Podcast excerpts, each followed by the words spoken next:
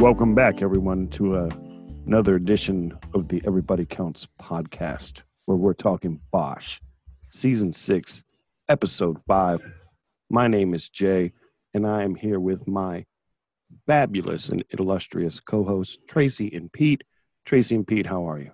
Doing pretty well. Excited about this episode. Heck yeah! Mm-hmm. What's up, What's Pete? up, Pete? Officer, it's Officer Pete, and I'm the fabulous one, by the way. No, I don't. I don't. Just to clarify. I don't recognize authority here. Sorry, you're just Pete.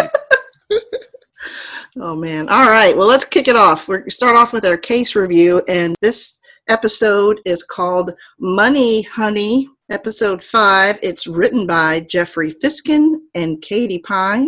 And directed by Trey Batchelor. And I can tell you that you have a lot more to come for this episode because we interviewed Trey Batchelor and he just shared some fascinating details behind the scenes. So that will be its own standalone episode of the podcast coming up. We have several like that that we're going to be sharing sort of behind the camera, behind the scenes. So you can look forward to that. But yes, he directed this episode. And I was telling the guys earlier, I'd, I'd call this episode a game changer. Really sort of flipped the switch on some stuff. Absolutely, Yeah, yeah. This was a big So- one.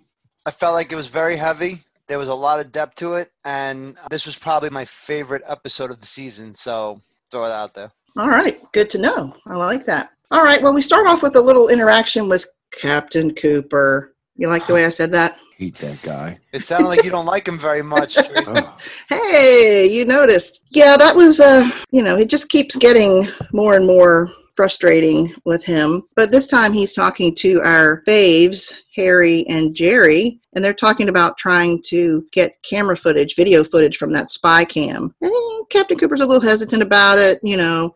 He's like, You really think you'll get anything? And they're like, We've got to try. And he asks Harry, Do you really think there's a Fed involved? And Harry firmly says yes. And he reminds him, We have to be even more careful then. But, you know, he gives the A OK. But missing from that conversation is Lieutenant Billets. Why isn't she there? And Jerry points out, Do you want us to let the lieutenant know? And Cooper says he'll fill her in.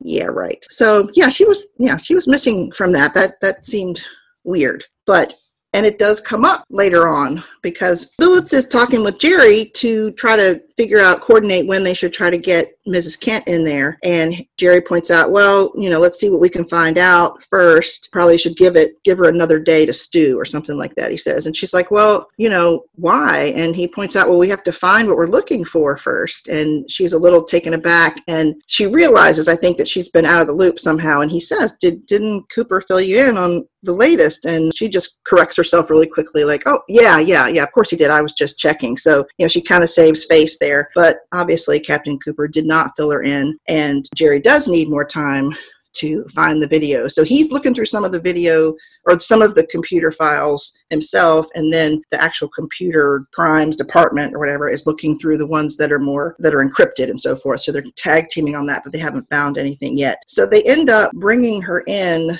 the next day. Billets makes the call and because they're running out of time for the wiretap too. So there's just so many balls in the air. They need to find the video footage and then they've got the photos but there's sort of some possibility that she could say that that wasn't really an issue that you know maybe the assailants moved the robe. And but they want to get her you know i think in person you know because you can tell a lot and you can work people to get them to sort of admit Yeah. something you know and then just with the wiretap they're waiting to see if something will come through we've seen that one call to brenner but they're waiting for more so they're just hoping that a lot of information comes together collectively before she comes at 10 a.m the next day and somebody want to talk a little bit about how alicia kent responded to the phone call about coming in to the station she's a testy little nasty woman. That that's how she responded. Yeah. Miss Miss Thing, like what? You can't come to me? Why do I have to come down there? I don't have to do that. I'm better than that. Get get out of here. Get your butt down the station. Come sign some paperwork. And in the midst Mhm. of it, we're gonna haul your ass off to jail. But we're not by the way yeah. And it, it wasn't even that she was like so grieving or expressed that she was Right. grieving so much this was Right. difficult to come down and do it can you possibly bring it to me this is so hard it was just about the inconvenience you know she made Yeah. that very clear No, right now, she doesn't know that they, what they Mm. know. They don't know. Like no one knows anything yet. So let's not go. Let's jump into conclusions, Jeff. No, they know. Bosch is the man. He well, knows. Bosch does know, but he can't prove. it. Bosch doesn't need to watch these episodes to know that she's guilty, Pete. but regardless of how wealthy she is and regardless of whether she knows they're on to her or not, I just think her attitude was a little disingenuous. Is that the word? I mean, she didn't really seem that upset about the right things. That was very So, nice. She could have been, she could have been, Pete, she could have been irritated about having to leave the house. Maybe she wants them to come to her. But I think if it, if she was for real, there would have been a little more emotion about picking up her husband's belongings. Right. So I think it's a little bit of both. Well, let's shift gears a little bit. Maddie's working with Honey Chandler, of course, and they actually have Dante Crow in the office with them. So he's in there. Honey is telling him that, you know, what is it, about 500,000, I think, that if you just do the daily rate by the 10 years, and he's like, what? That, you know, 10 years. But then she adds on that if there's exculpatory evidence, you know, and other factors, that that amount can go up and up and up. And uh, she thought it could go up to five to seven million, and he liked the idea of that a lot better. No kidding. Well, I gotta find tell that- you, you put me in prison for any amount of time and I'm not supposed to be there. It better be a lot more than five hundred thousand dollars. Yeah, no, it does. I mean, yeah, surely well, it doesn't. You know what? A good. How can you of ever put a number on it? All right. We also find out from Honey Chandler, and this this uh, discussion that her her uh, cut is thirty percent. That's a chunk of change. What's thirty percent of seven million, Jay? A lot of money, brother. Yeah, Two it's a point lot of money. Probably well worth her time. Well worth her time, especially since Maddie spent the time and found the the problem. No, Honey Honey Chandler did stuff too. So uh, we got some other kind of disturbing stuff happening out on the streets, man. With uh, with Pierce and Vega, they're called to the scene of a body Mhm. who looks like they've been bashed on the head. Not good. And it turns out that that is Sean, I think is the name, Tarian. And he's the one that was in a scuffle last season. There was a physical scuffle last season, fairly minor, I guess, in the grand scheme of things, but last season with this Tarian guy and Teddy Hobbs. And because that's my spot. That's my know, spot.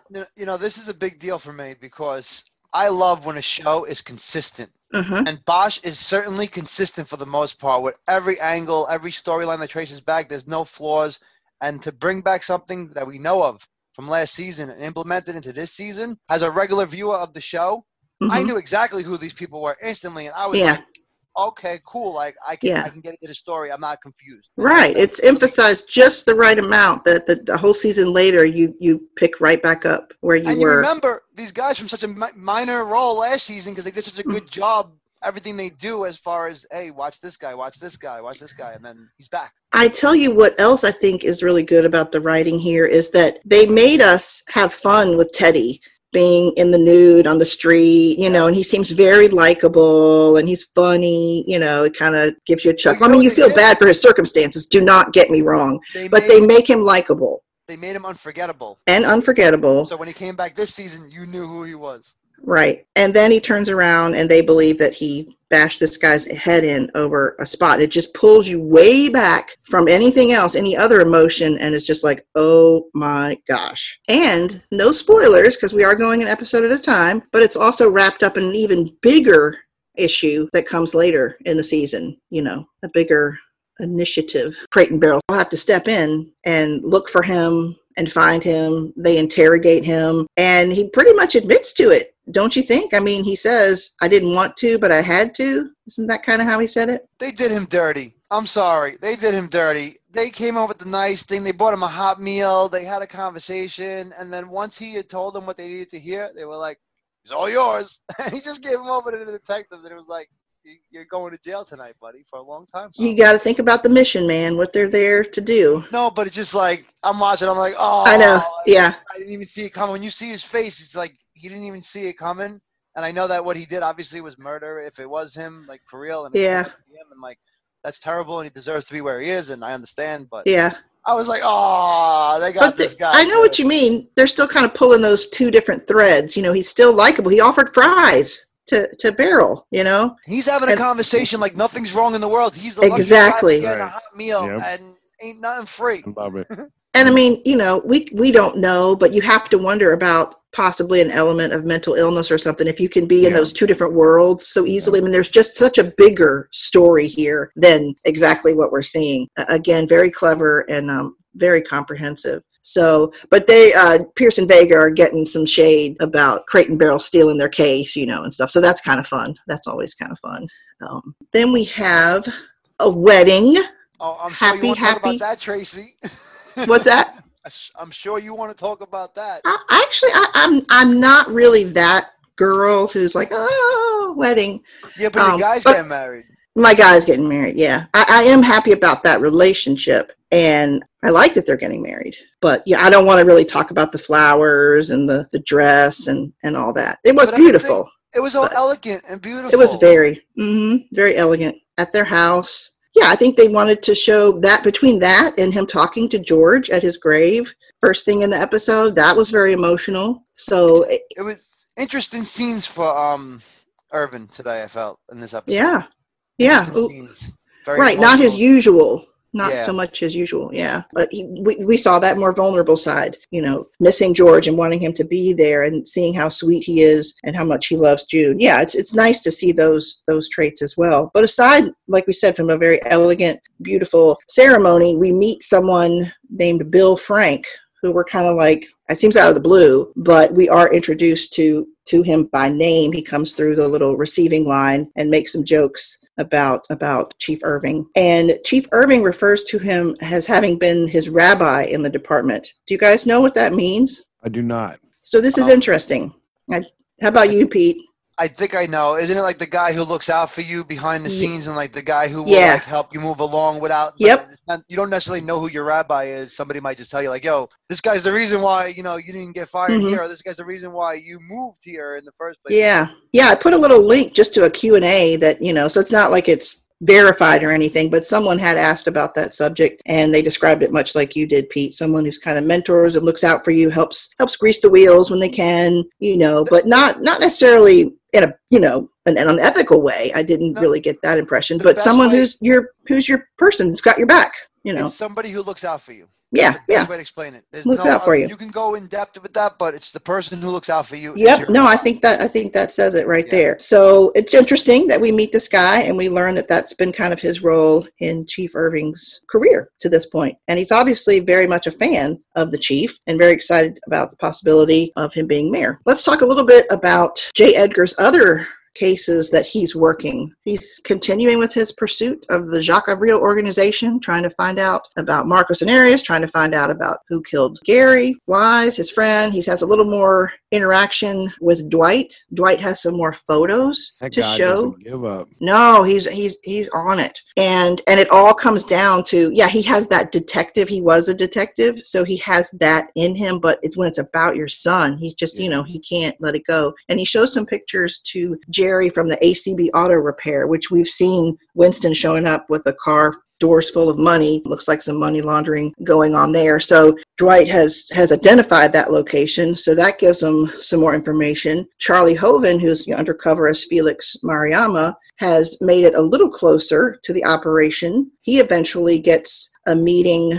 with Jacques but not at the Crenshaw Bar and Grill, not the quote clubhouse, but at the Sekou um, Haiti charity. And outside, watching from a distance, are Espinosa and Conniff from RHD, and then Jay Edgar is with them as well. And they, you know, they chat about what's going on and how, you know, it's partly a legitimate charity and most likely money laundering going on as well. And Felix, quote Felix and Jacques Avril, they discuss like the possibility of working together. They talk about a couple of rates. Avril says one for one. Felix says one for three, but Avril says that, you know, those terms will depend upon how much Felix invests in the operation and that he likes to start modestly with, with the words that he used. So it looks like he's making his way in there, but it's slow going. You know, we talked about the different layers on the last podcast. He met Remy 1st the Mhm. right hand man. Now he's actually had a meeting with Jacques Avril, but it's not, you know, it's not the full green light at this point, but there is some progress. Let's talk a little bit about Daisy.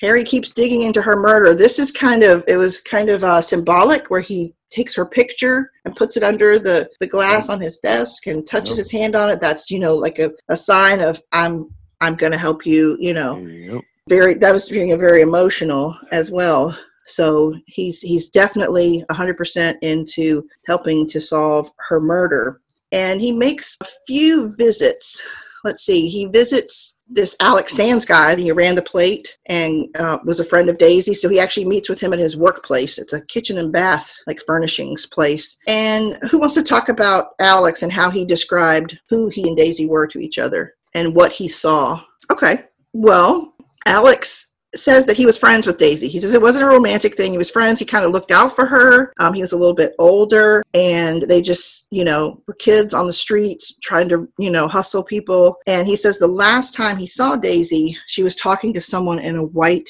van. And I think this conversation is very subtle but very interesting because he says they had just been in an argument. So he saw her at the white van and he just turned around because they'd been arguing. So he figured, you know, she probably didn't want to see him and he walks away. And he, you know, he doesn't say that she got in the van. He says he saw her in the van. But Harry calls him out on that later and he's like, why didn't you talk to the police? And he's like, well, I knew that, you know, she had died. What could I do for her at this point? I needed to look out for myself and and harry points out again he's like what could i have done he's like well you could have told the police about seeing her get into a white van and he's like but i didn't say she got into a white van he's like you didn't have to so i thought that was really interesting how harry believes and i'm curious what you guys think that he said he didn't see that like he just cut the story off at seeing her at the van but harry believes she got into the van and that he saw that do you, do you guys you believe like harry So let me tell you about this. Actually, All first right. of all, before I get into this, when Mhm. you brought this up, I was talking the whole time,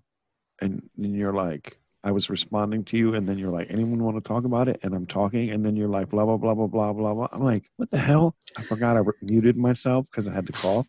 is that for real Yeah, that's so stupid. What's she letting me talk? What? Okay, fine.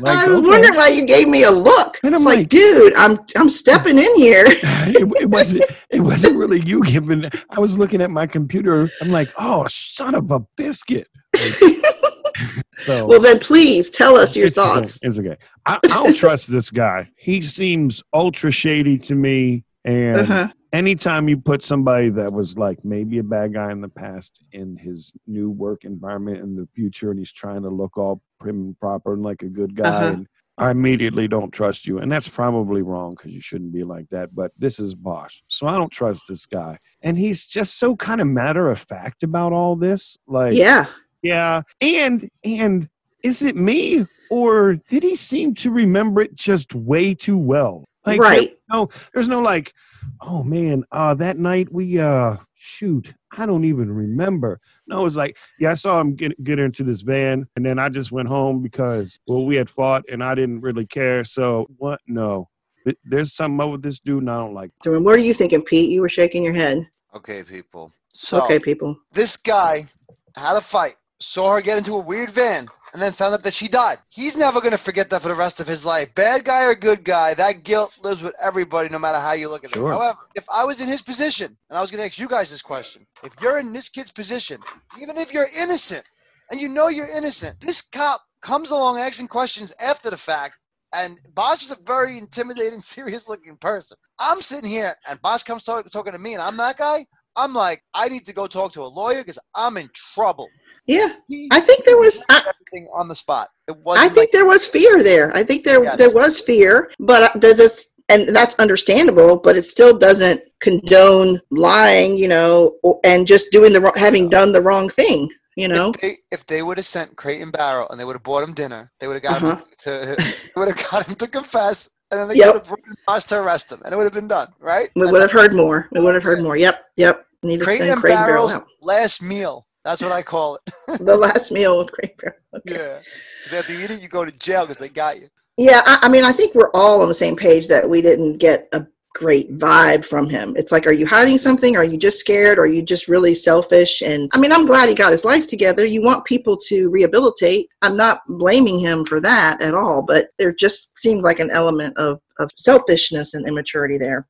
But Harry keeps digging. Again, he's put his hand on the picture. He's on this. He's going to find out. He meets with Anthony Servodone, who we have seen a couple times now, helping him out. He helped him out looking back at the Borders case last season. And they meet at the Frolic Room, a bar on Hollywood Boulevard. And they met there last year. It looks like they're meeting again there. And he talks to him about the Daisy case because he was on it originally. And then when it looked like the serial killer, the backseat butcher, looked like it had the same calling card. They pulled Servodone off and, you know, brought it into the, the serial killer investigation. Then they find out that he was uh, in the drunk tank, as they call it, the serial killer was the night that Daisy was murdered, so it didn't match up. But he still didn't get put back on the case, even though he requested to. But he has some details and some memories of what happened. Bosch has brought some uh, like field interview cards that seem like they, you know, might be of importance, and they talk about a couple of people who had been in the area that night, and one of them um, was a known peeping tom, but he'd been hit by a, a tour bus, so he's no longer available to talk to him. The other was this guy John McMullen, who goes by John the Baptist and has a, a shelter for homeless teens. And they talk about him a little bit. He had a van and so, of course, Harry wants to go talk to him some more. But we got to point out, I think most people saw it, but we have to point out that Henrik was in this scene. Henrik Bastin was in the scene pretty much where Michael Connelly was in the bar at this type of scene last season. So we get um, look forward to some scoop on how Henrik ended up in that scene because we talked to him this season, and we will not this week, but we have an interview coming up with him where he gives us some scoop on that. So just keep that tucked away. You'll get some more information there. But who wants to talk about uh, Harry going to the Moonlight Mission and finding this guy, John the Baptist, John McMullen? You know, that guy was weird and um, Bosch really asked him a lot of good questions, and I felt like Bosch was more suspicious of him than he was of the um, what was the first guy's name, Alex. Alex. Uh huh. Yeah. Yeah, Mhm. than Alex. I felt like he would Alex. He, I feel like because you know Bosch, but you could just listen to what he says as his character says when he's interviewing these people and his facial reactions, and you know based on the next thing he asks if he thinks you're really a suspect or not. And I felt like this Mhm. was going in a way where if you're not a suspect, you know enough to get me to the real suspect. And Okay. Doug, and that's when he found out about he was asking about the van outside and who drove this and who drove that, and you know he got some information and He did. He did. Just in that brief conversation, he got information that that she was or was supposed to be picked up by a guy. We we got that that it was a guy, and she had called home, and he said he was you know supposed to pick her up. And so she only stayed the one night, but he had her picture, and he did did remember. I think Bosch was taken aback when he remembered her so quickly. But some people are like that, you know. They work with these people, and they really do have a heart for them. You know, then you know they can certainly remember him. or maybe Daisy was just that kind of person where she had an Mhm. energy and a charisma to her where you Yeah. don't forget her, which is Yeah. very well because everybody seems to remember everything about her instantly, like she was unforgettable. And Yeah. Bosch can't forget her, and I can't, you can't, you know. Right. Right. So So yeah, he gets he gets a little more information. He gives his card to John McMullen. You know, if you remember any other details, please let me know. You know, he mentions prove to me that you're not a suspect. You know, so I, I like what you said about that, Pete. So what else do we have? I know we got to get back to that Alicia Kent story.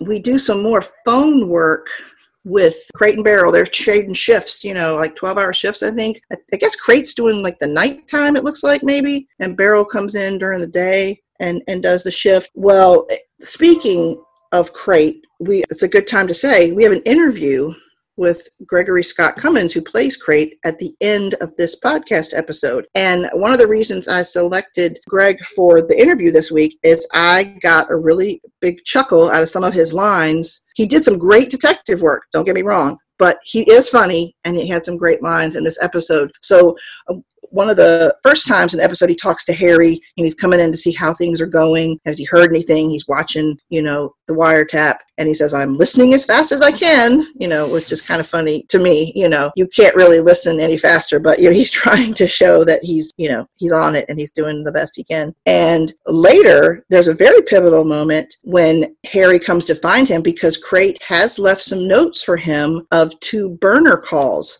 that came through. He didn't have information on who was calling, who she was talking to, and he gives puts that on Harry's desk. And when Harry sees that, the numbers look familiar, and he matches that up with the information he got from the private eye that Stanley Kent had hired. And remember, the private eye got to the point where he couldn't prove that she was having an affair, but he did identify some calls from a burner phone, couldn't identify who that was, but Harry still had those highlighted and recorded. And sure enough, they match up with the, the numbers that Crate had sent. And then Harry goes in to uh, talk to, to Crate about it, and Crate has his eyes closed. And Harry, you know, says something to him, and he's like, I'm just resting my eyes. I just thought that was pretty funny too.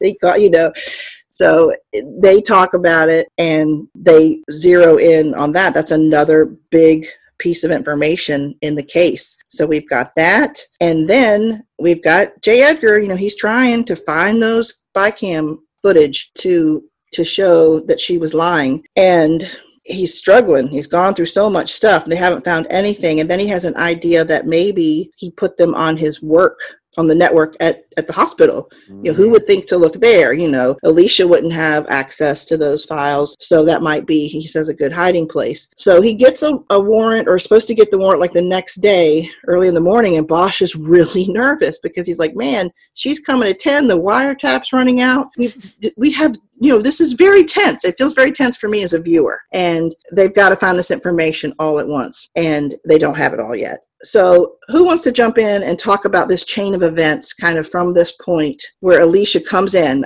I'll kick it off. She comes into the station the next day and she arrives early. So that makes us even more stressed out. You know, yeah. they're they're running short on time, and then she arrives early to pick up her husband's belongings. And and Mank tells Billets, uh, "Your your person, Alicia Kent, is here." And you know, she's stressed because like, oh, she's early. Can someone pick up there and talk about what happens with Billets, and then Bosch comes in, and then eventually so, we see. Here, let me, let me, handle this. Once upon a time. All right. Once upon a time in Hollywood Station, this cranky pants Alicia came in early because she thought she could do whatever she wanted. So they sit her in the room, and Billets, the pro that she is, decides to try and slow her roll a little bit and buy some time because we all know they're not ready yet. And however, Cranky Pants Alicia, Cranky Pants Alicia is getting more cranky by the minute because, of course, she doesn't want to wait. She wants to get this over with. And kind of regardless of what Billets tries to do, the, the escalation kind of continues.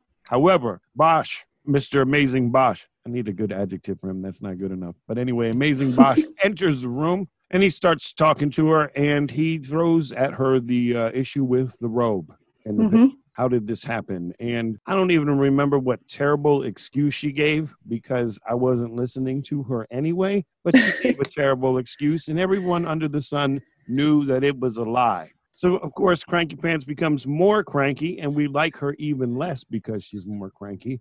But Bosch and Billets know what's going on when suddenly the hero of the day comes in on in his, I don't know, his knight outfit on this beautiful horse, prances right into the room and says, Hey, why don't you take a look at this? And shows the video. And she said, Oh, dang, I'm busted. That's kind of how it went. That's kind of how it went. Can I take a stab at this in my yeah, version? Go for it. Go for it. What happened was Alicia Kent came in, even though she's rich and should have had it brought to her, okay, early to get in and out so she'd get home to her multi-million dollar lifestyle. And she got done dirty. All right, people. They didn't even have any evidence against her, a hunch, but kept her there against her will what? until they found the evidence and then nailed her for it. And she ain't leaving that place until she gets herself a lawyer. I'm kicking you out of the Beansy fan club for that nonsense. you are you are out. You are no longer welcome after that bunch of baloney. But listen, a lot of people got done dirty in the same episode. It was it was overkill. They had well, that's the whole thing. What did they? You know, the whole thing about getting the warrant for the for the wiretap. Did they have probable cause? I mean, they did have some things. They had the photos with the robe that didn't line up. They had uh, phone calls to this burner phone was suspicious and the things they were talking about on those calls said that you know she's talking about Bosch coming and messing with her and they're like oh they're just messing with you just stay listen, cool listen listen listen, listen. like Rick Grimes or Negan all right that's how oh goes. gosh don't right? go there don't if, go if you like Rick Grimes then you agree they didn't get done dirty if you like Negan they got done dirty that's all I'm saying no she did not get done dirty because she's the one who showed up early so they had to fill that time. She arrived early. That's on her. Did she and really Billets, have to be there? I don't know the logistics or the rules with the with the. I mean, she may have to sign something with a notary, with a witness, actually, to take them off. I mean, that could be legit. So, could they have done it differently? I don't know. To ask an expert. But you know, Billets officer offers her coffee or something. No. Do you need anything? No. What I need is to file a complaint about Harry Bosch. You know, coming and messing with my insurance company and all that. So they take some time to record their discussion about that. And then Harry comes in, like Jay said, and shows her the pictures. And I think he brings up, you know, does he bring up the phone calls in that? I can't remember. Uh, yeah, I think it does, right? Um, But but yes, then the hero of the day comes in, and my favorite move was J. Edgar coming in, just looking so awesome, you know, dressed to the Right. nines, has little laptop. And did you It's- see the the light shining down from above as he walked in the room? Did you see that, or was I the only one that saw that? I don't know. I can I can envision that. So, but he says so politely but firmly, um, "Have a seat, Ms. Kent. Please have a seat, Ms. Kent. I need you to sit down, please." You know, I can't remember the exact words, but he's very polite but very firm. And you know, she's all you know, just exasperated and everything. But she sits down and boom, her her facial expression just goes blank when she sees that, and she pauses. Her face is blank. She pauses, and then she says, "You know, she wants to talk to her lawyer." So, I mean that. I I think that scene with I think they all work together so really well, Yeah. trying to stall her, Yeah. trying to wait for more evidence, and it was very tense, and I felt that as a viewer. And then J. Edgar comes in, and he's just so smooth. I mean, he's always smooth, but he was extra smooth because the way he just politely but firmly told her to sit down. Yeah. And boom, there it was. And then the big kicker at the end, we find out that her lawyer is Honey Chandler. So the guys were stunned about that. The heck? Well, guys, when you're a multimillionaire, you can Exactly. And Exactly. I'm sorry. That was such an important scene when Honey Chandler walked in because Bosch is like, yeah, send the lawyer back, send them back. And then she's like, hey guys, where's my client? And Bosch's face is like, damn, Yep. damn, Yep. this is going to be hard fought battle because she's good. And I know she, Yeah. it was it didn't even. Yeah. Bosch don't respect too many people, I feel, as far as their worth ethic, especially a lawyer in the position. But he respects Mhm. her style and the way she will Oh, fight yeah. a client to get Yeah, he knows what she's capable of for Yes. sure. So definitely. So that's most of it. Did we forget anything? Probably, but maybe it'll come up in the rest of our, our discussion. But that, I think those are the, the big pieces from this episode. Well, we did for um we did miss the what was about um Strout was Heather, Heather Strout isn't she talking to that military guy asking him to help her do something? Oh yeah, yeah, you're right. Sort of, Yep. Yeah. Mm-hmm. She's like, she, yeah, um, yeah, she's enlisted family. the help of that guy Ian, who was at the park, who talked to Beryl. So we see him again. He's also the one who looked under her car and saw that there was a tracking device there. And then we also see her stitching a flag patch onto a backpack, and she gives it to him. And we also didn't talk about that very nice scene at the end with uh, well there's some couple of sad things we didn't talk about so i think we should address them ryan rogers does pass away and that hits Beryl really hard, really hard. And I think it was just really shocking to him because he had started to get better, but then apparently he had another heart attack You and know- turned for the worse. Maddie comes out and asks him, you know, are you, like basically, are you sad about your, your friend? And um, he is, and they hold hands, and you see the two bracelets there that they both wear them. I, I would imagine that he feels some regret in that moment that he didn't see him one more time. Not that he could have changed anything, you know, No. but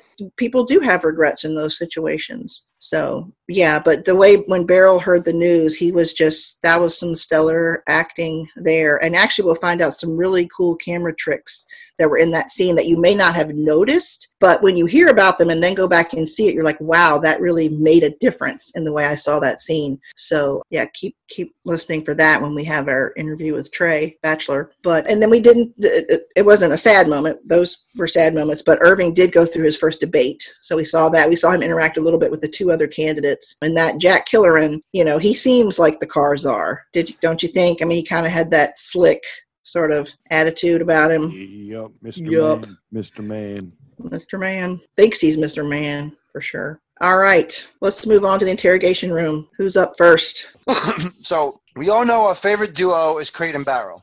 Mm-hmm. and they've been on this season, but I felt like they weren't so um, front and center. They had a lot of big moments in this particular episode, but a lot of other things also happened, bigger things too. hmm Is this going to be the biggest episode, and is this going to be our season six Crate and Barrel episode, or do you guys believe there's bigger things to come for them with screen time for the next for the second half of the season? I'll say that based on past seasons, we've begun to see more and more. So I like the idea of even more, but but what we've seen so far is kind of consistent with like last season, the amount that we saw them. So I'm kind of like, well, I may want to see more of them, and they've kind of had a you know a track record of increasing their storylines each season. But I, I could see it being kind of that being their their big part of things. But I hope there's more. I definitely But hope we there's have, more because it's because we have a lot of other stuff to still go down. yeah, there's a lot to ha- go to go on. We've got five more episodes. Yeah. and and this was their big moment. I felt in, in the season so far. Like they, they Mhm. both have and they both have big scenes. And then there was the, the side scene with Barrel, and you know, Crate's the one who found the message. So they both had big moments. You know, individually. Also, this episode I felt too. So Yeah, that's true. That is true. Jay. Well, if I had my way, they would be the ones to save the day in this entire thing, the last two episodes. So I'm going to say yes, we're going to see more of them because I'm That works for me. positive. I like that idea. All right. How about you? How would you answer your own question there, Pete? I think it is because we still are on the beginning of the Elizabeth um Daisy Clayton case, and and we have a lot more going on. We're still um Hoven, Charlie Hoven has just made headway with um the Butcher. So I Mhm. feel like you know, and Jay Edgar's just getting warmed up. He didn't even we didn't even see, we haven't really seen Jay Edgar like invested in this case. He has to get uh, at least a full episode, if not two. So I'm just breaking it down in the way I see the TV and the way you know Bosch is ran, and I think this might be and Barrel's big moment this season. They might still be in the background next um in the rest of the episodes, helping out with the cases, but I don't know if they're gonna have this much exposure. Okay. Okay. All right. Wait and see. Wait and see. Okay. I do have a question. The conversation that Maddie has with her dad after she meets with Dante Crow and Chandler, and they talk about kind of what went down there. And they kind of start a, a bit of a philosophical conversation about the law versus justice versus, you know, crime and, you know, finding, you know what I'm saying. So is this going to grow? Is this going to continue to be a wedge between them where Bosch is saying, how can you possibly, you know, defend these people even if the law gives them an out? You know, he says they're just going to get back out and go to jail again. They're going to commit more crimes. And, you know, Maddie's saying, well, they, they, they, I can't say that they won't, but I can say that the law says this. So she's, you know, she's admiring, we can tell Honey Chandler, you know, in her internship. She's learning a lot from her. She does seem to have admiration. She has strong feelings about the law and the power of the law. And the law is powerful. But Harry comes from a different different perspective and he sees the power of justice and you know that's his goal. So yes, there's a wedge. Is it going to grow deeper or is there going to be some something that they can live together on on different sides because it looks like she wants to go down this path or at least she's you know intrigued by it Uh, I have a lot of thoughts about this. Um, Okay. Because I wonder some of the same things. But you know, you know, Bosch is a guy who's set in his ways, and he's kind of one of those people you're not really going to change. However, mm-hmm mm-hmm they have this kind of animosity and kind of this stress between them. But I feel like if Maddie were to go down the defense attorney path, she may be the one to break some of that cynicism okay and maybe show him a different way of looking at things. I don't think it will ever get to the point where they're either butting heads that bad or they disagree that much that they're not going to get along. I'm Okay. actually hopeful that if it comes to that, they might actually come closer by bringing their minds together too on a Mhm. very tough topic of conversation. Does that make okay that's interesting that does make sense how about you pete Well, I have the best answer ever for this question. And I'm gonna um, do what I do best and mix things up because it just fits all into like a glove. So to answer your question shorthand, yes, this is gonna form a wedge, but not in a bad way, just in a general way. Now, the reason why this is interesting is because I have Maddie as my person of interest, but I have Maddie as my purpose, person of interest because of the same kind of reasons. I feel, and the reason I was gonna bring up to you guys is that she's because she's an adult and now she's seeing the world in a different light from different perspectives and not just uh, Bosch's daughter perspective. So Mhm. she is um, developing her own opinions and she's Mhm. going to become her own person. And I loved the interaction with Maddie and Bosch in this in this scene. And I know you guys did too because we both had a lot of um, strong feelings about it. However, I managed to come up with a um a, a solve our problem. So Bosch is only going to have another season after this. Maddie is interested in becoming a lawyer in the law. You have Maddie Bosch, attorney at law. You sign on Amazon for 10 seasons and you start writing the story. Now you can bring Harry Bosch as a cameo in some of these episodes into Maddie's life to help advisor on things and maybe mix it up a little bit. And you keep Bosch going and we keep our show on Amazon alive. i like it that works completely for me Maddie Bosch, attorney at law. There you go. All right. Well, Okay. here's my answer. I, my answer is I like Pete's answer. I respect Jay's answer. And I feel like it will create a wedge, but they I don't have specifics but they just seem to overcome every that their their love for one another and their relationship trumps everything else. Eventually they have their difficult times. They don't understand each other their perspective sometimes. We saw a lot of that last season. But look she's back living at home for the summer. They're you know they have a good relationship.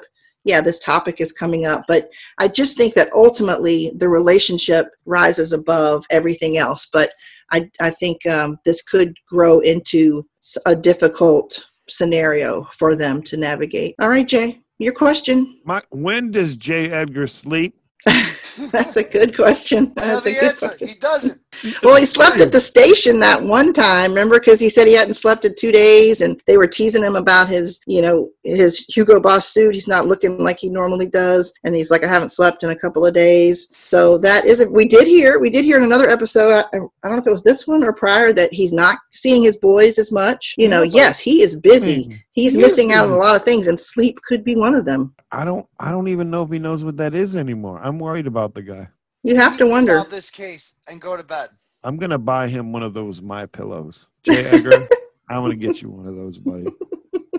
Is it portable so he could just sleep in the car? It's gonna have to be. Yeah, yeah. He's. I mean, he's he's all in for multiple cases. So.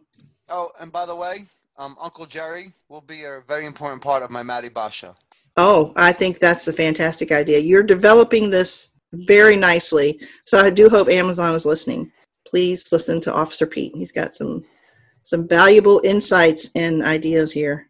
Good ideas. All right. So I think that's it for the interrogation room. So Pete, you have already identified your person of interest. Would you like to share further? No, I just think that that Maddie and well, I said no, and I'm talking anyway.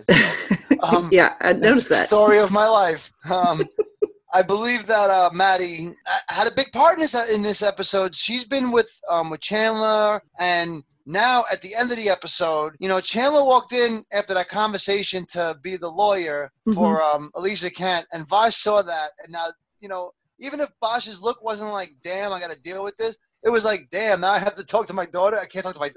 Like, But I also believed, I thought for sure last season that after that happened, they, that because they worked together, they weren't allowed to work together no more, or they couldn't be involved in this case that they're both on.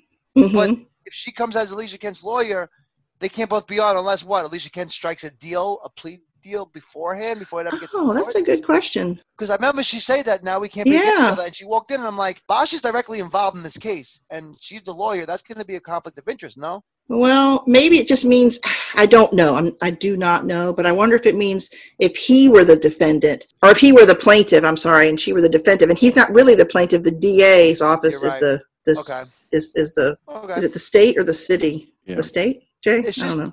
It was what went through my head. Yeah, no, that's that's um, that's interesting that you that you remembered that. I don't know exactly how that's defined, but I have to wonder if that's kind of the differentiation. Maybe our friend Dan, who is a retired attorney, can help us out with that question. Consider yourself on notice, Dan. We're looking for some information. You've got three hours to get back to us. we have oh, you on man. retainer, dang it. Right, go ahead. Sorry. Oh, but yeah, just to finish. Um, yeah, so, finish so up. Maddie's, Maddie's, like I said, she's having the conversation with Bosch where she's disagreeing, agreeing to disagree. I felt like that conversation. That's how it ended up, and I think there's going to be a lot of those because at the end of the day, this is Bosch's daughter, and no one's more stubborn than Bosch than Bosch's daughter. So they're going to bump heads as they develop opinions on certain cases. Mm-hmm. It's inevitable. Yeah. It is what it is. As long as you know she's not with that clown anymore, I'm happy. I didn't see him, so I'm happy. okay, well, I'm going to follow up just because my person of interest is closely related to yours. Because I'm going to go with Honey Chandler because we are just reminded in this episode of the power she has. And i don't necessarily mean i, I mean it in, in, power as far as how people respond to her the power that she can create. When those guys saw her walk in they looked scared you know? But at the same time she helped bosch last year. She's been a mentor to maddie. We've seen these really nice sides of her too. And we see how you know we're she's just we're getting more layers from her. We're seeing how smart she is how capable she is she's had some nurturing qualities, I think, in you know mentoring Maddie. She worked well on Bosch's side of things last season. She's back to being the defense attorney, and we see how good she is at that. I mean, she just she seems I can't think of the word like almost like untouchable or something. Like Yeah. she's just so good Yeah. at, at what she does in, in different situations. She's not a one trick pony. You know, she you can see her on both sides. You can see her being hard, you know, firm and tough and, you know, strategic, but then you can see her being kind and understanding um, and having empathy. So I, I was just reminded of a lot of that this season uh, or so far, and especially in this episode when she had that epic moment when she shows up at the end. So that's it for me. Jay. I wanted to go with Chandler, but I changed my mind kind of at the last minute, and I'm going to go with Billets Okay. Ooh. for a couple of reasons, but primarily two. She's in this episode, she's definitely privy to the fact that Cooper is up to something. Mm-hmm. Something is going on there. And you know, you kind of wonder a lot of times as people go up in ranks, are they as good as maybe they once were? Mm-hmm. And she was slick with how she handled it, like with Jay Edgar, and played it off and blah blah blah blah blah, and it's kind of handling it internally. We also watch her here at the end dealing with Alicia Kent, and just she's still just a consummate pro. You know what I mean? Mhm. Yeah. And you got to figure that she's probably under pressure because this is a high profile case. There's a lot of things going on, not to mention the internal stuff with Cooper and maybe the people in her division. So I'm gonna Mhm. give it, I'm gonna give it to her. She's I think that's great. And what I thought about when you're saying that too is it's not that she makes it look easy because she's had plenty of challenges, but she's just so seasoned, Yeah. you know, that it, she just does it. She manages it so well. And we all want her to have this great vacation, you know, we've talked about before, and Right. relaxing on the beach right. and just getting a break from all this. But she just, she stays at it and she's just, Yeah. she just does it so well. So. Well, you know what Captain Cooper says. Sometimes a change or a rest can be refreshing and a good thing. Yeah, I wonder what he thinks that of what that rest or change would be versus what we would think of as that rest well, or if change. If we know anything about this department, it means caps because that's where Creighton moved to. Yeah. Long we never Yeah. learned that. Well, we knew that, but we learned that other offices believe the same thing. That's funny that you mentioned the caps because Harry does have that line where he says that Crate and Barrel are wasted on the caps desk. You know, he points out that because that is considered kind of a demotion or Yeah. You know, and and he's like, you guys are are way above that. So, I think that's a good choice, Jay. I like it. Nice. All right, our evidence locker. Just kind of sum up what we've learned in this episode. I mean, I think the big one is J. Edgar, our man, finding the the camera footage, and we didn't even. I don't even know if we actually talked about what the footage was. I, everybody knows because they watched the episode, Yeah. but they see her, you know, when she was supposed to be tied up, and she's just walking freely and casually around her living room. Yeah. So yeah, that's pretty obvious. So, but so we have that evidence, and we learned a little bit more about the Daisy Clayton case. Got some more details. Talked to some more people from that time period. What else? Anything else we should bring up about that? About the evidence? Mm, I mean, the burner phone information that's popping Yeah. back up. That's right, right. one. The phone calls. Um, we know that Heather's up to something. I mean, she's you know yeah. She's got something in progress there. Very uh, makes me very nervous. So, all right. Well, we've got some tip line information, so we need to get on that. We've heard. I think we'll talk about what Dan had to share first. Dan the man. Our man. man Dan. Let's find that. All right. Tip line, season six, episode five. Here's what he has to say. Harry replaces Jerry's pen that Harry used when they found the cesium poisoned body. A little touch, but with huge informational content about the state of their partnership. That was a that was a nice moment. Yet another review of shake cards after Harry gets the white van information bears fruit. Always revisit when you learn something new. That is how it works in the real world with at least police and lawyers, likely doctors, probably lots of other jobs too. Harry telling Crate and Barrel they are wasted in caps. From Harry, that is sky high praise. It also is a nice nod to two detectives who, as Harry said about the KTK headlines in season four, have been walking that road for a long time. Jeff Kober. Okay, Jeff played John McMullen, John the Baptist. Nice small role for an accomplished character actor who goes back like car seats all the way back to China Beach with Troy Evans. Interesting. Good, good call, Dan. Like MC Gainey, nice to see Kober in a good guy role. Troy Evans' silent acting in the two scenes after he learns about Rhino. Some of the best performances by numerous actors in Bosch are with no words and frequently no sound at all. Definitely agree there, Dan. It's Yeah. a good point. Mads telling Harry that Chandler is just another relentless role model, and then when he bridles a bit, telling him she meant it as a compliment to him. She better being on the road to grinderdom herself. Remember the dinner in season five when Honey told Harry, that, "Oh, oh, I think we might get some information here." Remember the dinner in season five when Harry told when Honey told Harry that in the future she could not work on cases where Harry is involved. Yet she is now representing Alicia Kent. How? I won't go into detail, but while this could be seen as a bit of a wobbler, it may well be appropriate under the rules of legal ethics if Honey properly informs Alicia in writing of the past Bosch representation. How Honey had the time to give due consideration and analysis to whether she could represent Alicia and then prepare and provide the necessary written disclosure to Alicia before going to work on the case is another question. But this is TV after all. So thanks, Dan. It's like he heard us and He came I through you, in yeah, three hour yeah. time limit. I was about to say he came through in less than three hours, and Jay, isn't that impressive for someone like you? Because you say nobody ever comes through in the time frames you put. Right. I am. I, he's he's hired. He's, nice. he's Thank you. Thank you, Dan. now. All right, let's see. We heard from Anne as well. Dan and Anne are both super fans for sure. All right. Okay. Now she says she told me up front that this is going to be long, but we we like long and lots of details. I mean, we're pretty chatty and we like the details. So let's let's go for it.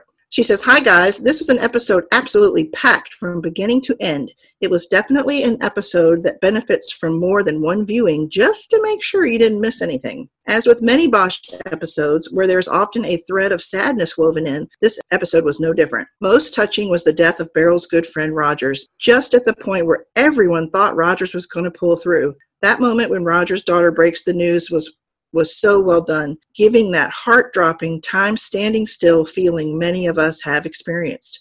Loved seeing Troy Evans get a larger role this season, one that took him way out of his usual comic relief slot. In terms of police work, we once again see that and Barrel absolutely know their stuff and have great instincts Harry has learned not to ignore. The Henrik Bastin cameo in the Frolic Room was perfect. Harry meeting with Servodone in the same bar he met with him in season five, and Henrik looking to be sitting in the same seat Michael Connelly occupied in his cameo in season five was delicious.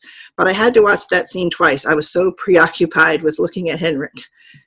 And Alicia Kent. Bosch has a way of giving us some female villains with ice water running through their veins. Veronica Allen in season two, and now Alicia Kent. There she is, thinking she's in the clear, cool as a cucumber, unaware that J. Edgar is about to bring it all down around her. Loved the slight change in her eyes when Harry comes into the interview room, and loved his very Columbo esque approach with her. Okay, I could go on forever with this episode. The thing about this show is that it doesn't play like it's drowning us in storylines. It's not until you start unpacking it that you realize just how much was in there. And she gives some nice remarks on the podcast. We thank you for that, Anne, and thank you for that commentary. That was a lot of good detail, a lot of good things to think about. So appreciate it. Everyone is always welcome to send information any time of the week to the tip line. You can email bosch at so many shows.com. And it doesn't matter which episode it's about. You know, we're always gathering for the next episode, the next podcast, but we like hearing about previous stuff as well. So send it our way. Which brings us to trivia with Officer Pete. All right, folks. So I feel like I have one really easy question and one really hard question. However, the really I, I try to trick you guys, like you know. So I try to come up with something that you wouldn't even like. They're not going to look at this. They're not going to think about this. They're going to see. It's going to be in plain sight, but you're not going to get it. That's that's what I go for here. So Okay. easy question. In the in the beginning of the scene when Irving is at the cemetery looking at the headstone for George, Mm-hmm. he was his death year was 2015. Mm-hmm. What was his birth year? That was a little more obscured because I was looking at that, but I seem to think 1988. Jay? I'm gonna go with uh, Back to the Future years, 1985. I, f- I paused it a couple times on a couple different angles, and I knew it would be more difficult. But it, to me, the answer to the trivia question is 1985. So Jay got it. Well, well, to go. Way to go, Jay. Thank Nicely you, Marty done. McFly. Appreciate Thank that. you, Marty McFly. Yeah. I mean, you can't go wrong with Back to the Future. It's always Right. a good bet. Dang. Okay. Now You- you're probably nobody's gonna get this Mm, question. brother. this was me just thinking like they're never even gonna look for this, but Jay might because Jay guessed blueberries last time on the amount of blueberries that were in the friggin' plate, so you never know. All right. When Bosch is waiting outside of Brenda's office, I think it is in the FBI headquarters or whatever that is, there's a table next to Bosch, and it's a coffee table, and it has cups and coffee and creamers. How many coffee creamers are on that table? Oh gosh. In the FBI office? Yes, when he's I noticed Are they like on the table or in a cup? They're on the table. They're there's like, on the there's table. Like, there's like a bunch of coffee-looking pots like silver chromish, silver, Uh huh. Uh and then there's like two of the creamer-looking things with the red tops, and then there's all the cups. Well, you just said there were two creamers. Oh, you got it. Oh, damn it. I was trying to say the answer, and you guys still didn't know the answer. That's my investigative skills interrogation, baby. All Nice right, job. so I reworked the question. you guys To weren't get the getting it, answer. so I tried to say it out. Like I said, I try to catch you guys in plain sight and kind of embarrass you. I like it. I like it. It's good that you did that though, because I was thinking the little individual creamers, yeah, no, it's not uh, the big thing. Yeah, So there was two of them in the middle of all the coffee things. So you both got one, and there we go. For There your we go. your reward is I guarantee the next podcast at this trivia there will be two super hard questions. Great. Great. Man, I even counted how many blue highlighters were on Billet's desk this episode. Did you really? Dang it. Well, this is a good time to bring up bring up that we've been thinking about doing a, uh trivia episode. So give us some feedback if you like the idea of that. Maybe where people can submit questions or we submit to each other, like kind of shake it up. So let us know what you think of that. Anything else, guys, before we get into our interview with Gregory Scott Cummins? It was a big it was a big episode. Let's get to this big interview. That's what I All said. right, let's do it. All right, I'll check you guys later. Bye. See you.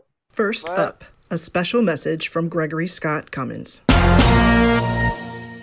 I was a member of Amazon before the show was on, you know, it came on Amazon Prime. I just wanted during this time that we're, uh, I have uh, a bunch that I ordered from Yes. off Amazon. This is double ply toilet paper, although you can use it for blowing your nose. But, Sure. uh, but I got this on Amazon, so you know, don't forget, guys. You know that uh, it's they don't just have shows on Amazon, but you can order on it too, and they take it right to your house All And, the uh, way to your house. hand sanitizer and I have this toilet paper, and this is very good toilet paper. I won't, uh, I won't, um, I won't. Endorse the brand.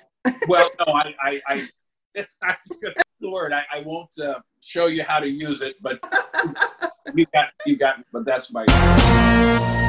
Now on with the show. I'm curious. I mean, I know already there's a lot of new actors, some guest stars on the set. So I wonder, did they get the memo about Mr. Good Looking?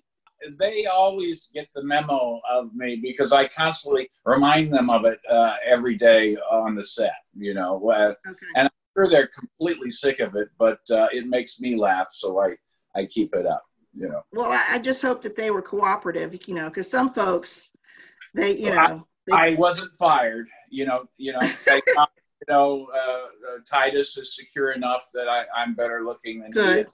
Okay. Amy as well, and and Lance and Juan. On. Yeah, sure. Okay. Good. Good. All right. I just, I wasn't sure about the newbies. You know, I just want to make sure they got the information. Just have to. Do, it's just it's been my curse. You know, it's been my curse. That's right. You just have to deal with it. Yeah, yeah. Such a burden. probably pretty sick of it uh, uh, uh, with uh, the, my partner there on the show.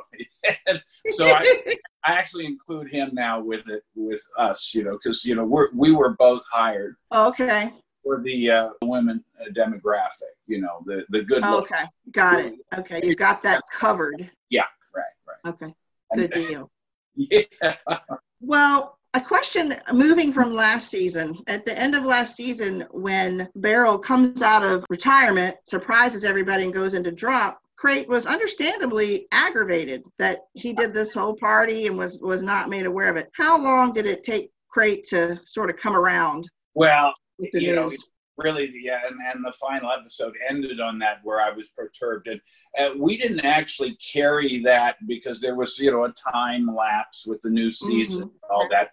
And and you know how guys are with stuff um, the- like we get so we just kind of went into the the stuff you know the new season and we just kind of uh, let it go You know, Yeah. Okay. he didn't really refer to it at all. I, I, I wanted to work something in where he was looking at his watch, and you know, I'd go, "Oh, my watch," something like that. We, we didn't do anything like that, and, and you know, that's the way it is uh, in real life too. You know, a lot of times guys will get in arguments, and then just you know, it's you know, you get mad, it's done, it's over, and you know, You we move don't on. yeah, we don't fume, and and and it's like a married couple. Our partner, Mhm. I uh, Crate's relationship with Beryl, it's like we're an old married couple that's been together for you know 25, 30 years, you know, and Right. uh, and uh, and so you're going to have spats and arguments, and all of a sudden, you know, you just let it go, you know, you know. Good deal. I'm, I'm, I'm glad it didn't take long. Yeah, yeah, no. Well, a question about the two of you in those roles. You know, these are cops that have been around for a long time. You know, they they have earned some superiority throughout the office, throughout the station. But when they see the chief come by, of course, they there's that scene where they kind of straighten up. Hello, chief. Is yeah. he who intimidates Crate and Barrel the most? Would it be someone like the chief? Oh, uh, yeah, yeah. I would think uh, absolutely. Uh, you know, the character in uh, in the chief's position. Mhm. You know, he definitely and he carries. You know, I, I mean, the wrong word, the wrong look gets you fired in a second. You know, so uh, Yeah. I I don't think Bosch, uh, the character Bosch Titus's character.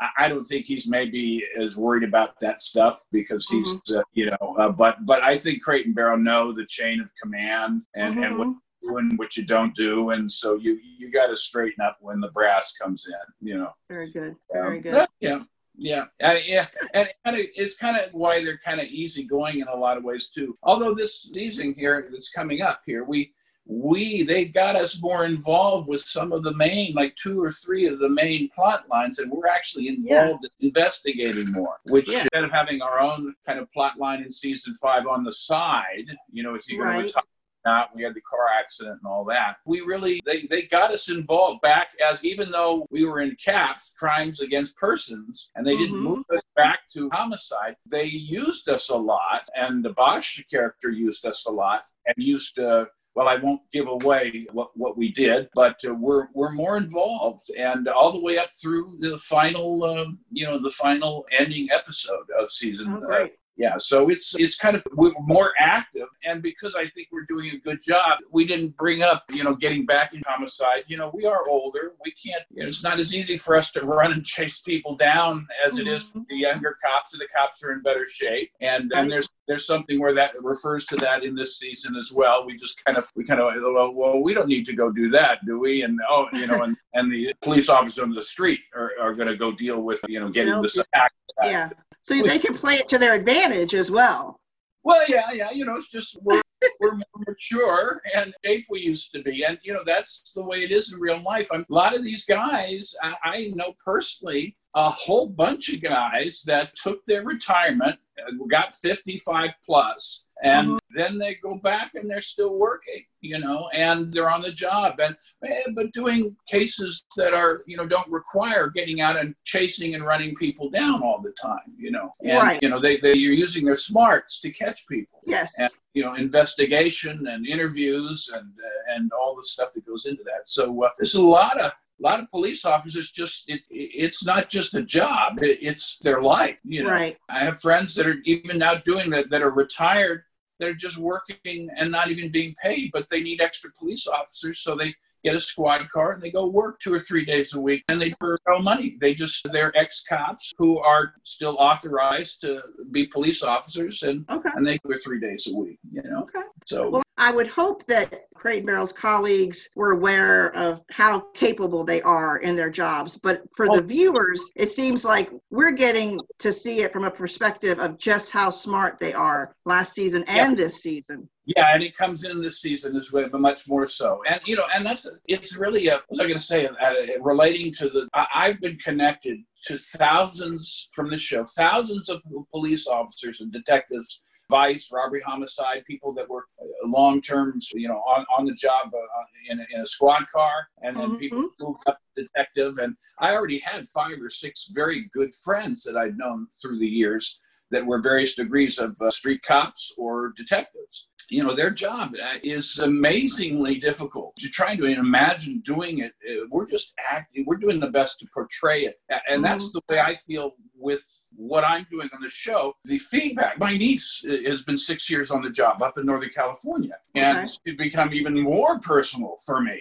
And and so it's just become a labor of love of portraying the character, my character, and the show, being involved with it, we really feel a responsibility to do as well as we can. The writing is incredible. I mean, it makes the job so much easier. We, we don't even, I mean, it's effortless to, to do the acting, but, mm-hmm. but it, it, it's just to try to do the best we can because we really are representing people, the feedback from the people across the country, not just in the, that I knew, but thousands of people that have come in contact through uh, Facebook and Instagram and Twitter, um, you know, that uh, watch the show and they're just they're just calling, just thanking us for representing in in the way it is, uh, the politics and the off of the Sure. the- yeah, everything. There's just Yeah. the, the street. It, it's it's the, they're in a war zone every day. Their life is in danger, and they have to be nice and they have to be courteous and all that. They don't. People don't realize. You say yes, sir. You say no, sir. You do what they ask. You know because Mhm. their lives are on the line. They don't know if you're a good person or not right off the bat. You know? Right, And, right. um, and um, and I think the show picks up on some of that. You know, I think the Yeah. show both seasons has shown elements of that, both hmm good and bad stuff. You know, that can happen. I definitely think all the effort that, that the actors and the crew and the producers put into achieving that level of authenticity is has been affirmed for sure, Oh, like you oh. said, by other law enforcement. So that's great. You know, I mean, Eric Overmyer is great. Tom Bernardo is great. All the other writers. Yeah. But this all started with Michael Connelly's novels and, and Yeah, what he did to create and invite. I mean, in those novels, he really created something really special. I I kind of compare him. I always say you're uh, to detective novels. You're you're the Tom Clancy of detective novels. I'm a huge there Tom. Yeah. I'm, I'm, I'm a huge Michael Connelly fan as well. And, and I, Oh I yeah. equate Tom Clancy as the CIA and espionage and all that. And Michael Connelly is the detective. And uh, way hit those novels on the nose. You know. Yeah, I think that's absolutely a fair assessment. Well, one thing, you know, we do see a a lot of different sides of the detectives and the officers' lives, and a lot of it is, you know, a lot of action and stuff that's in the show. But this year, we see that Crate actually can sense when his partner is things aren't going well, and he reaches out to him. It's just a simple scene, but he really picks up on it, and it, I think that shows a lot about how well partners can know one another, and they can step out of that. We got to do this. We got to do that. We got to get here and just take care of someone. Well, and, and is this too? uh, Is that uh, where something happened where he had a loss, uh, yes, emotion, yes, and I sensed it? Yeah, yeah. yeah, yeah. That's what goes back to knowing the person you're with. I mean, Yeah. uh, try to go back and think of the best friend you ever knew. You have one friend from maybe childhood that, or you that you've known for a long time, and you don't even have to say things to each other, especially guys who aren't normally that talkative anyway to each other hmm but the, the communication just from the looks or the behavior or the silence or the whatever we pick up on when you're close to someone you pick up on that. And that's what the genius of this whole this whole thing is is is they they've really created you know it's uh, well that's that's the way the relationship is. And, and very much like any relationship that you'd have in you know any high stress situation where you're partnered with somebody and uh, and you get to know them like a brother, and uh, and they do. I mean, look, I in real life, I, I think it comes across too. I care greatly about Troy, and and uh, and but and what we bring out on the screen, it's just you know additional, but it's there. It's all there in the just it's Right. it's there. It doesn't skip over stuff like that. That's what makes I think this these ep- every time I read a new episode, I get so excited because it's they're really good, and it's uh, it's. I don't want to say that other shows haven't been good in the past and, and all that, but I've done a lot of shows over a lot of years. And this is on a whole other level. I would agree. I would agree. It's, very much, I can't think of a great word, but it shows all different sides Yeah, oh, so yeah. forth of, Yeah. of the job. Yeah. yeah. On a, a slightly more humorous note, were you familiar with the term menopause before this season? no, no. I That was a good one. I did very- it- instead of you know men- menopause, it's menopause. Yeah, Yeah, I- yeah. What I've seen from that scene so far in the exchange, a couple of things jump out at me. Teddy, and they talked with Teddy last year, last season, and then he comes back in another story. I think it's so great that Marvel. his story, the interaction you all had with him last year, served a purpose. It was, you know, to show that you all were not really thrilled about being in CAP. Some of it seemed not so serious. Well, now Yeah. it comes back this year in a little bit different form, and I haven't seen, you know, all the way. So it may be even more serious than than any of us thought. I'll blow for you. If you haven't gotten to the Uh-huh. of that thing, it does become, you know, he does some things that aren't so good. He's not quite right in the head, you know, Yeah. and, and, you know, uh, he's a good guy, a good actor who played him. He, he's did a wonderful, wonderful job. Um, Yeah, play Teddy. But we, he's, you know, he's like one of those. We run into thousands of these guys all the time. But you know, but uh, so he did something, and and you know, we're doing CAPS, and we're trying to we're trying to you know reason with them and say, hey, you know, go somewhere else and do it. And then you know something else happens that you haven't seen yet. That's Right. going to happen. And uh, Okay. so I, I don't want to say it right now, but sure. but we, we have an empathy for him. Now we're we're also trying to get the truth out of him. We're trying to find out, you know, what happened and did he do something. But uh, Mhm. I, I don't want to give away any more than that. But but even during that process, there's an element where I, my personally, we I feel a little sorry for him too. But he Sure. did something. He does something bad. Yeah. You know, yeah. uh, he's have to be punished for it, and, and that's the best place for him. You know, and that's the way we kind of look. Okay, Yeah. yeah. You know, I, uh, I love how they how the show brings in characters that serve one purpose in one season, and then it's a related but a different storyline and serves a different purpose Well, in the story this time around because you It- already it have kinda did- they a kind of response to them. they liked what he did the previous season, and then it led somewhere in the next season, Mhm. and yeah. and it led to uh, us did because uh, crimes against persons is all the other crimes, but if it leads to a murder, then homicide usually takes it over. But I don't have anything away. But so we were dealing with him. We wouldn't have dealt with him on a lower level when we were homicide detectives. We we Right. because he didn't kill anybody. So uh, I don't want to say more about that. But you know things get a little more tense. But we still Yeah. kind of bad for him. And um, you know that's the way cops do. You know, just on a sidetrack, uh, there, there's an interview we did with that horrible killer in the first season. Uh, Yeah. Raynard Waits. Yeah, Marvelous. And he played he played the bad guy the whole first season. And you know, I had learned from years ago when I was in uh, my, my master's uh, acting program at UCLA. We worked with the Beverly Hills Police Department, and they taught us how they used the police officers, they used the actors to take over three or four real cases, study them, and then he taught us Oh. about body language and when somebody's telling the truth, they'll be this way, you know, they'll be like very uh, aggressive and saying no. But then after time, as they're beaten down, the, the guy who's lying will back off and and and he'll get a little weaker and weaker. But the guy who's innocent will get stronger and stronger and stronger over time. So there, there's a series.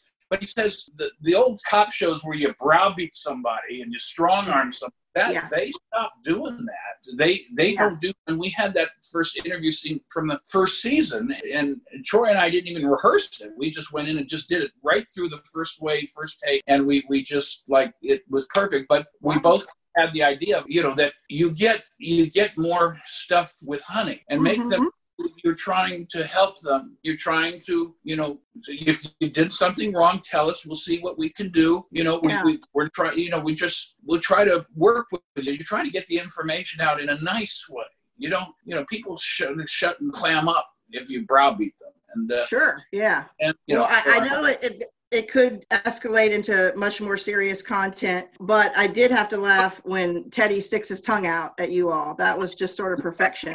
I know I, yeah. did that the second take and he then he looked at me and he said should i do that too much and i go no that was great you Yeah. know Yeah. and, I, and it was just perfect. It was just he did Yeah. an out job. It's yeah, really did. Really did. and really it, it the whole the whole and that's one of the plot lines. But there's a whole other one that Troy gets involved Uh-huh. with, which gets me in there too, which is the with the four oh what's the what's the group? There's the, the this kind of Oh, the white 308, 308. Yeah, Yeah, yeah, the- the, sovereigns. Yes, yes, and then that comes through. That's something that jump starts at the beginning, but it, it comes through later. It, but then there's another Wow. plot that that uh, Bosch gets us involved on.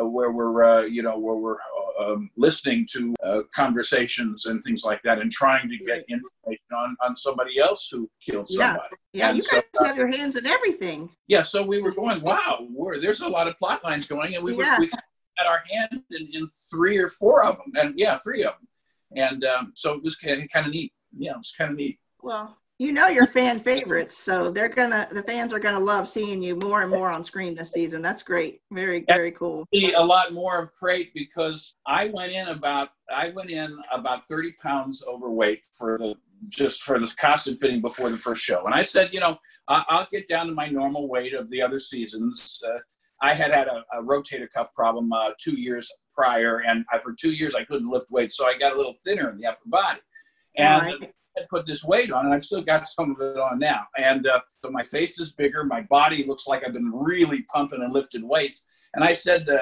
Eric Overmyer, and I was talking to Troy. Well, Troy told me, and I said, you know, I, I got to lose this weight. And I said, I'll lose it in about uh, three weeks. I'll get down about 20, 25 pounds. And, uh, and I'll be the weight I was when I all the other seasons. And he said, no. He said, uh, Eric, Eric likes uh, he likes the extra weight on you. It look makes you look like a more tough, badass cop that like no Okay. one want to mess with. So I kind of yeah. thought to season, you you see me now. I've got a little more weight on my face and all that. Uh, a little too much now, but I. I'm going to lose about 20, and I'll get down to where I shot this uh, last season. But but it, they they like the huskier, a little little bit of a gut, but but huskier up here and hair and shoulders and arms, and it just looks like I'm a little more imposing to overcome. And it Crate Sure. and Carol are, are two big guys, you know? Right, right. Maybe- It just works very well. Yeah. So that that was that. So I'm going to be. You're going to. I'm going to be a little wider this season. You know. Okay. Uh, Things to watch for. Yeah, yeah, Well, yeah, yeah. Yes, I'll be thicker, uh, shall I say? Yeah. Okay, okay. Well, thank you so much for talking to me again. I'm sorry Jay couldn't be here. And we really appreciate all the work you did with the Boschies and hosting that. That was fantastic. So, Oh God, that was yeah, everybody loved it. so fun. That's Good so stuff. You stay safe. All right. Well, you You that's stay really safe, fun. stay healthy, and uh, and and uh, I'm looking I'm looking forward to the this uh, episode season six starting up and, and showing. I, I can't wait. Oh, yeah. Yeah, and then hopefully everybody will get healthy and this virus will go away and we can start to shoot uh, se- this final season seven. Yes, Uh, yes. whenever that so. where we can get to that. But uh, Right. Get that in motion for sure. all right. All okay, right. Take care. Thank you so much, Greg. bye bye.